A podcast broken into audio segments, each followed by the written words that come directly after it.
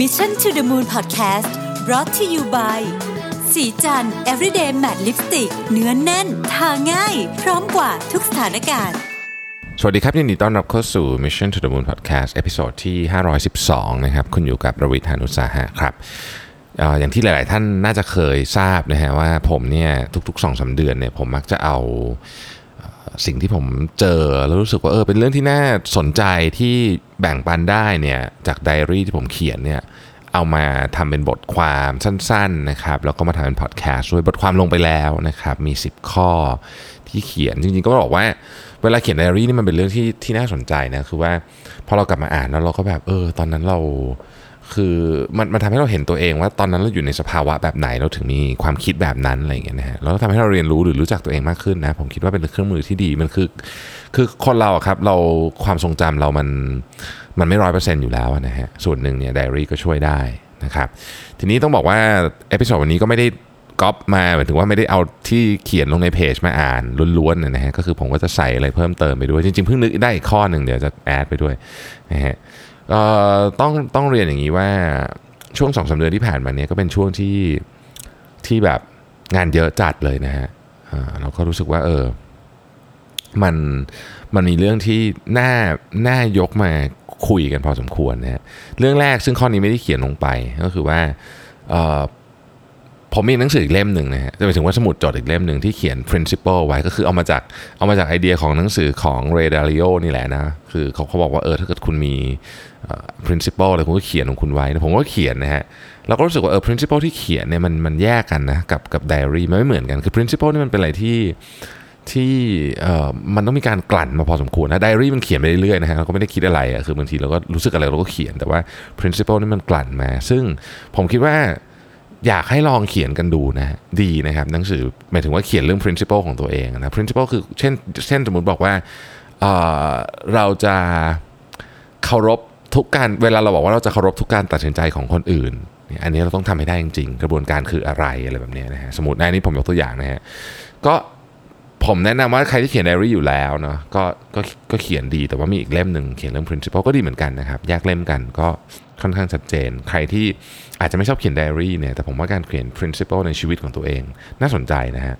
ลองดูนะครับ ข้อที่2ฮะ give attention versus get attention อันนี้ผมพูดไปในพอดแคสต์ตอนหนึ่งแล้ว แต่อยากจะมาสรุป อันนี้ฟังเท็ดมานะ แล้วก็คิดว่าเออจริงๆเนี่ยบางทีเนี่ยเราเนี่ยทำอะไรเนี่ยเราอยาก get attention จริงคือเหมือนว่าเราอยากทำเพื่อให้คนมาสนใจเราเราอยากทำเพราะเรารู้สึกว่าเราเอออยากจะมีคนมากดไลค์กดแชร์เยอะๆอะไรอย่างเงี้ยแล้วเวลาเราทำอย่างนั้นน่ะหนึ่งก็คือตัวเราเองไม่ค่อยมีความสุขอ่อคือคือมันทำแบบเหมือนต้องทำอะทำเพราะเหมือนแบบมันมีแรงผลักประเภทอื่นที่ไม่ที่ไม่ที่ไม่ใช่แรงผลักที่ที่ถูกต้องในความคิดผมนะฮะอ่อซึ่งบางทีเป็นปุ๊บก็ก็เดี๋ยวนี้เริ่มรู้ตัวแล้วพอพอแบบเดี๋ยวนี้ วันสองวันเนี้ยเริ่มเห็นตัวเองชัดขึ้นตั้งแต่เขียนเรื่องนี้ขึ้นมารู้สึกว่าเออบางอย่างเราทำไปเพราะเราอยาก get attention เราเราไม่ได้สนใจที่จะทำมันอย่างจริงจัง การสนใจมันทำอย่างมันจริงจังคือ give attention นะครับซึ่งถ้าเกิดว่าเราทำงานโดยมี mindset ที่เป็นโหมดของ give attention เนี่ยคุณภาพงานจะจะออกมาดีกว่าเยอะ เราจะทุ่มเทกับมันเยอะแมากเพราะฉะนั้นกำลังจะบอกว่าอะไรดีล่ะคือ ไม่ไม่ใช่ว่าไม่ไม่ต้องสนใจคนดูหรือไม่ต้องสนใจคนอ่านเลยนะฮะแต่ว่าเราอะต้องวาง mindset ของเราให้ได้ก่อนว่า เราทำดีที่สุดในโมเมนต์ที่เราทำตอนนั้นสถานการณ์ที่เรามีข้อมูลที่เรามี แล้วเราทำเต็มที่เราทุ่มเทกับมันนะครับโดยที่ผลลัพธ์ของมัน ซึ่งก็คือว่าคนจะชอบหรือไม่ชอบหรือจะได้รับความสนใจหรือเปล่าเนี่ยอันนี้มันอยู่เหนือการควบคุมของเราพอสมควรทีเดียวเพราะฉะนั้นเราก็โฟกัสกับสิ่งที่เราตั้งใจทำได้ดีกว่านะครับ เรื่องที่3ก็คือว่าการได้ลงมือทำอะไรจริงๆเนี่ยทำให้เรามีมุมมองกับเรื่องนั้นเปลี่ยนไปเยอะแม่นะฮะอันนี้จริงๆผมผมชอบคำพูดหนึ่งของคุณต้องกวีวุฒิมากๆเลยนะคุณคุณต้องกวีวุฒิบอกว่าเวลาเรา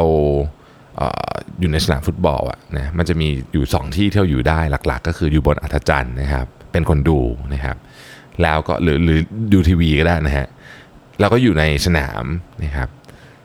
ซึ่งสองสถานสองสถานการณ์นี้มันต่างกันเยอะมาก เวลาเราอยู่บนอัฒจันทร์หรือเราดูทีวีเนี่ย เราจะเห็นภาพใหญ่มาก คือคือเห็นภาพแบบเห็นทุกเรื่องอะนะฮะ ใครบุกมาจากไหน ใครตั้งแบบ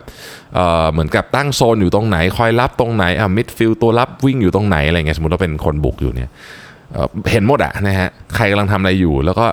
เราก็เห็นว่ามันส่งบอลตรงนี้มันทำไมไม่ส่งไปบอลตรงนู้นเนี่ยทำไมส่งไปคนนี้อะเพราะว่าแบบคนนั้นมันดูโล่งกว่าเปิดกว่าทำไมไม่ส่งไปคนนั้นทำไมถึงทำแบบนี้ทำไมถึงทำแบบนั้น เวลาเราดูฟุตบอลเนี่ยเราพูดแบบนี้ได้หมดเลย แต่เวลาลงไปเล่นเองอะครับ มุมมองของเราอะ มันมีแค่คู่ต่อสู้ข้างหน้า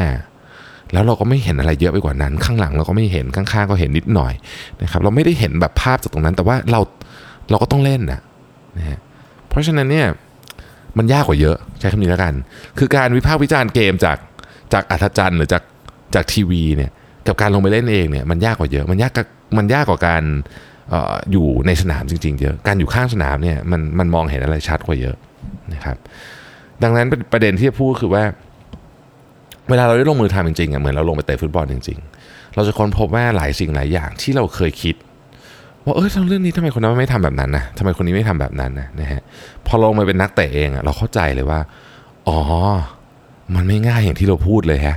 ตอนที่เราเป็นคนดูอะมันดูง่ายง่ายทำไมเขาถึงไม่ส่งบอลไปตรงนั้นว่าส่งมาตรงนี้ทำไมอะไรเงี้ยแต่พอไปลงไปจริงๆอะเราค้นพบว่าโอ้มันยากกว่าที่คิดเยอะ แล้วพอเราเป็นแบบนั้นนะครับเราจะ appreciate คนที่ทำงานอยู่หน้างาน หรืออยู่ในงานที่ที่อันนี้ผมผมยกตัวอย่างในสถานการณ์จริงเนาะสมมุติว่าเราทำงานอยู่ในหลายๆเดียในองค์กรหลายแผนกเนี่ยเราก็รู้สึกว่าถ้ามาอีกแผนกหนึ่งมันถึงทำงานไม่ดีเลยอะเรามองดูก็ไม่เห็นมีอะไรเลยงานเขาง่ายจะตายเนี่ยคือลักษณะแบบนี้ พอเราได้มีโอกาสไปทำจริงๆ ถ้าเรามีโอกาสได้ไปทำจริงๆ เราจะค้นพบเลยว่างานเขาไม่ง่ายเลยนะฮะเราคิดเอาเองว่างานเขาง่ายเนาะอันต่อไปนะครับเรื่องของ feedback ซึ่งจริงก็พูดตลอดนะฮะ feedback ที่ดีทำให้เราโกรธในตอนแรกแต่มันมีประโยชน์จริง ๆ ขอโทษfeedback ที่ดีอาจทำให้เราโกรธในตอนแรกนะครับ แต่มันมีประโยชน์จริง ๆ นะครับ ผมก็พูดถึงเรื่องนี้หลายรอบแล้วนะฮะแล้วก็ยังคอยคอยย้ำเตือนตัวเองเสมอ เมื่อเดือนที่ผ่านมาเนี่ยผมได้ feedback หนึ่งซึ่งยอมรับเลยว่าตอนตอนได้ยินนี่คือแบบโมโหเลยนะฮะแบบแบบโมโหพูดไม่ออกเลยอะนะใช้คำว่าหน้าชาเลยก็ได้นะครับ แต่พอทิ้งไว้วันหนึ่งแล้วเนี่ยเราลองมาพิจารณาสิ่งที่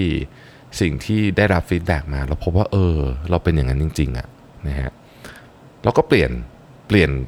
อะไรบางอย่างในชีวิต แล้วค้นพบว่าเออมันดีขึ้นมากเลยนะฮะคนรอบข้างก็บอกว่าโอ้โหดีขึ้นแบบเปลี่ยนไปเยอะมากเนี่ยขอบคุณคนที่ให้ feedback เรื่องนี้นะครับเจ้าตัวรู้แล้วผมไปขอบคุณเขากับตัวแล้วแต่ว่าเล่าให้ฟังว่า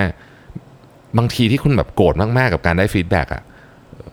ถ้าคุณไม่มี feedback เนี่ยคุณคุณจะแย่กว่าเยอะใช้คำนี้แล้วกันนะครับดังนั้นผมยังขอยืนยันว่า feedback เนี่ยเป็นเรื่องที่สำคัญจริง ๆ นะครับ เรื่องต่อไปก็คือว่าข้อ5นะครับเรามักเรียง priority ของงานเก่ง คือเรามีเครื่องมือเยอะ แต่เราเรียง priority ของชีวิตไม่ค่อยเก่งเท่าไหร่นะครับอันนี้ก็จะเขียนถึงเรื่องที่เรารู้อยู่แล้วแหละคือครอบครัว ครอบครัวเนี่ยเวลาครอบครัวมันเปราะบางมันคือบางทีเราเจอเจอคุณพ่อคุณแม่หรือลูกหรือใครเนี่ยคือเราก็รู้สึกว่าเออเดี๋ยวพรุ่งนี้ค่อยคุยก็ได้เพราะว่าเดี๋ยวเขาก็อยู่อะไรเงี้ยคือมันอาจจะไม่เป็นอย่างนั้นก็ได้นะครับ แล้วในความเป็นจริงอะผมผมชอบพูดประโยคนี้คือตอนที่ ตอนที่มันถึงเวลาใกล้ๆที่จะสิ้นสุดเวลาของชีวิตเราแล้วเนี่ยไม่ค่อยมีใครหรอกเรียกว่าไม่เคยมีใครเลยดีกว่าที่พูดว่าเออฉันน่าจะทำทำงานเยอะกว่านี้หรืออยู่ออฟฟิศเยอะกว่านี้อะไรเงี้ยทุกคนจะพูดเหมือนกันหมดว่าน่าใช้เวลากับคนในครอบครัวหรือคนรอบข้างมากกว่านี้นะครับดังนั้นเนี่ยตอนเนี้ย priority หลัก ๆ ของผมคือคือผมอาจจะไม่ได้แบบ เขียนเป็นเป็นเรื่องเป็นราวออกมา แต่ว่าเวลาผมเจอคุณพ่อคุณแม่หรืออะไรเงี้ยถึงแม้ว่าตอนนั้นจะยุ่งอยู่แค่ไหนก็ตามเนี่ยนะครับหรือว่ากำลังคิดว่าจะทำงานอะไรอยู่สักอย่างเนี่ยผมก็จะจะคุยกับท่านก่อนนะครับหรือว่าอย่างลูกเนี่ยก็ก็เนี่ยตอนนี้ก็ต่อเลโก้แบบชุดใหญ่กันอยู่แบบเลโก้แบบจริงจังมากๆใหญ่มากๆเนี่ยก็พยายามกลับมาต่อเขาทุกวันให้ได้อะไรเงี้ยแล้วก็ถ้าเกิดเราจะไปทำอะไรต่อก็เดี๋ยวค่อยทำเพราะว่าเราไม่รู้จริงๆว่า เวลาแบบนี้มันจะมีถึงแค่ไหนนะครับอันนี้ก็เขียนเขียนเตือนตัวเองไปด้วยคือการจัด priority เรื่องงานเนี่ยเราเราทำกันเยอะละนะครับลองจัด priority เรื่องอื่นดูบ้าง จริง ๆ มันชีวิตมันไม่ได้มีด้านเดียวนี่บอกตัวเองนี่พูดกับตัวเองนะฮะข้อต่อไปนะฮะคำว่าสนุกเนี่ยเป็น mindset ไม่ใช่ activities เอออันนี้ผมพบเรื่องจริงมาก อันนี้เรื่องจริงก็คือว่าบางทีเนี่ยงานบางอย่างที่เราคิดว่ามันไม่สนุกอะมันเป็นเพราะว่า mindset ของเรากับงานนั้นอะทำให้มันไม่สนุก มันไม่ได้เกี่ยวกับตัวงานจริง ๆ พูดง่ายๆคือบางทีเนี่ยงานที่คุณรู้สึกว่ามันน่าเบื่อน่าเบื่อที่สุดในโลกอาทินะครับอาทิจัดหนังสือในห้องเนี่ยคือแบบฟังดูไม่มีอะไรสนุกเลยถูกไหมฮะแต่ถ้าเกิดคุณมองมันให้สนุกได้เนี่ยล่าสุดผมจัดแล้วผมเฮ้ยมันสนุกมากเลยอะมันเป็นเฮ้ยมันเป็นเวลาแห่งจินตนาการเพราะไม่ได้จัดตามตัวอักษร แต่ว่าจัดตามแบบแบบภาพที่เราอยากเห็นคือสีของสันปก เงี้ยเรารู้สึกว่าเอ้ยมันสนุกมากเลยคือมันเป็นเรื่องเล็กๆน้อยๆแบบนี้นะฮะประเด็นก็คือว่าในงานที่เราทำที่ออฟฟิศหรืองานอะไรก็ตามเนี่ยมันก็เป็นแบบนี้เหมือนกัน คือมันจะมีงานบางอย่างที่ทุกคนแบบโหน่าเบื่อมากเลยอะงานนี้ทำไมฉันถึงต้องทำด้วยวะแต่ถ้าเกิดเรามองให้มันสนุกอะครับ มันสนุกได้นะ เพราะว่ามันไม่ได้เกี่ยวกับงานความสนุกอะมันเกี่ยวกับ activities เออไม่ได้เกี่ยวกับ activities ขออภัยเขาไมันเกี่ยวกับ mindset ของเรากับงานนะครับ มากกว่านะครับเอ่อข้อ7นะครับ ถ้าไม่รู้ก็ตอบว่าไม่รู้นะฮะอันนี้อันนี้ตรงไปตรงมามากไม่ไม่ได้เสียหายอะไรนะฮะเออผมได้มีโอกาสเข้าไปประชุมงานหนึ่งที่แบบ ที่เป็นงานที่ค่อนข้างใหญ่ต้องใช้คำนี้เนอะแล้วก็แล้วก็เขา expect ว่าผมจะเตรียมตัวมาค่อนข้างดี ซึ่งผมก็เตรียมตัวมาเยอะมากเลยนะงานนั้นนะแต่ว่ามันก็มีอยู่คำถามบางคำถามที่แบบ ผม ตอนนั้นคือช่างใจอะว่าแบบคือต้องต้องบอกต้องเรียนว่าคนนี้เป็นผู้ใหญ่มากๆ แล้วก็แบบ แล้วก็แบบมีความสำคัญมากกับกับผมนะฮะคือผมก็ช่างใจว่าเอ๊ะหรือว่าเราจะตอบอะไรไปก่อน แล้วเดี๋ยวค่อยนั่นอีกทีหรือว่าเราจะตอบไปว่าไม่รู้ดีมันเป็นคำถามที่ผมควรจะต้องเตรียมมา แต่มันหลุดไปใช้คำนี้แล้วกันนะฮะในช่วงเวลาที่เร็วมากในสมองตอนนั้นก็ที่คิดเนี่ยก็ตอบไปว่าไม่รู้นะครับแล้วก็บอกว่าเดี๋ยวจะหาคำตอบมา แต่ว่าการตอบแบบนั้นเนี่ยปรากฏว่าคนที่ผมพูดด้วยเนี่ยเขาเหมือนกับว่าเเออจริงๆเขามีข้อมูลที่จะแชร์อยู่แล้วอะคือเขาไม่ได้กะว่าผมจะรู้แต่คือตอนนั้นผมคิดเอาเองว่าผมควรจะต้องรู้เรื่องนี้จริงๆอะไรเงี้ยแต่ปรากฏว่าเออมันมันกลายเป็นออกไปเป็นดี ถ้าตอนนั้นผมมั่วอะไรไปเนี่ยนะแล้วเขามีข้อมูลอยู่ในมือด้วยเนี่ยนะครับโอ้โหเละเลยนะมันกลายเป็นผมแบบ นอกจากจะทำไม่ทำกันบ้านแล้วยังโกหกด้วยอะ่ะซึ่งมันเป็น2เคสเลยนะอันนี้คือก็เลยก็เลยผมก็เลยจดไว้บอกว่าเออเนี่ยเตือนตัวเองเสมอเลยนะบางทีเนี่ยเราพยายามอยากจะตอบ เพราะเราบางทีเรากลัวการตอบว่าไม่รู้ในบางสถานการณ์อย่าทำถ้าไม่รู้คือไม่รู้ต่อไปแค่นั้นนะครับข้อต่อไปให้ยิ่งทำงานเยอะๆยิ่งได้รู้ว่าทักษะการตั้งคำถามนั้นยากกว่าทักษะการหาคำตอบให้ดีเยอะมากนะฮะเดี๋ยวนี้จะพยายามให้เวลาการตั้งคำถามมาก อันนี้ถ้าเกิดใครทำรีเสิร์ชเยอะๆเนี่ยน่าจะพอรู้ว่าการตั้งคำถามเนี่ยสำคัญบางทีสำคัญกว่านะครับการหาคำตอบซะอีกนะเป็นเรื่องเป็นเรื่องจริงนะครับเพราะถ้าเกิดคำถามผิด มันจะลากเราไปผิดที่ครับ ยกตัวอย่างเช่นคำถามผิดเช่นบางทีเราตั้งคำถามว่า จะทำยังไงให้ขายของได้เยอะขึ้นอืมสมมตินะ เราก็จะไปทำแบบเซลล์โปรโมชั่นนู่นนี่อะไรเงี้ย แต่จริงๆเนี่ย เราอาจจะต้องตั้งคำถามใหม่ว่า ลูกค้าอยากได้ของเราจริงหรือเปล่าอะไรแบบนี้นะฮะนี่ผมยกตัวอย่างเร็วๆนะซึ่งก็ก็เป็นเรื่องที่มันมันก็ต้องฝึกกันเยอะเหมือนกัน ซึ่งผมคิดว่าในแง่มุมของการตลาดหรืองานที่ผมทำเนี่ยสำคัญมากนะครับ ข้อ9เนี่ยพยายามไม่ไปสายไม่แคนเซิลนัดและไม่รับนัดแบบสุ่มสี่สุ่มห้าคืออันนี้ผมได้รับคำเตือนมาจากหลายคนนะคือผมเองเนี่ยบางทีนะครับบางทีเนี่ยบางทีเนี่ยผมรับอะไรเยอะขึ้นไปจริงเพราะว่าบางทีก็ปฏิเสธ ไม่กล้าปฏิเสธใครอะไรเงี้ยโดยเฉพาะแบบคนที่เราแบบ มีบุญคุณด้วยหรืออะไรต่างๆนะแต่ผมคิดว่าจริงๆแล้วเนี่ยพอมันทำไม่ไหวเนี่ยมันแย่กว่า เพราะฉะนั้นถ้าไม่ไหวจริงๆปฏิเสธไว้ก่อนแล้วในความเป็นจริงเนี่ยควรจะเผื่ออะไรไว้นิดนึงด้วยซ้ำนะฮะหมายถึงว่าเผื่อโอกาสผิดพลาดไว้นิดนึงด้วยซ้ำคือควรจะมีเวลาที่เป็นแบบ buffer ไว้ด้วยอะเพราะถ้าเกิดว่าเราสัญญาไปแล้วเราทำไม่ได้เนี่ยมันแย่กว่าการบอกว่าเราไม่เราไม่สามารถทำให้ได้ในตอนแรกเยอะมากนะครับอันนี้พยายามเตือนตัวเองเยอะๆเลยนะครับ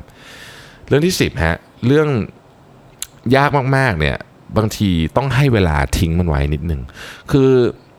เวลาเราเจอเรื่องยากมากๆเนี่ย บางทีเราเราเข้าไปแก้ทันทีเนี่ย มันแก้ไม่ได้นะ เพราะเหมือนหัวแล้วมันยังแบบ ยังไม่สามารถที่จะมองภาพมองปัญหาจากมุมอื่นได้นอกจากการเข้าไปคลุกอยู่วงในอย่างเดียวนี่นะครับ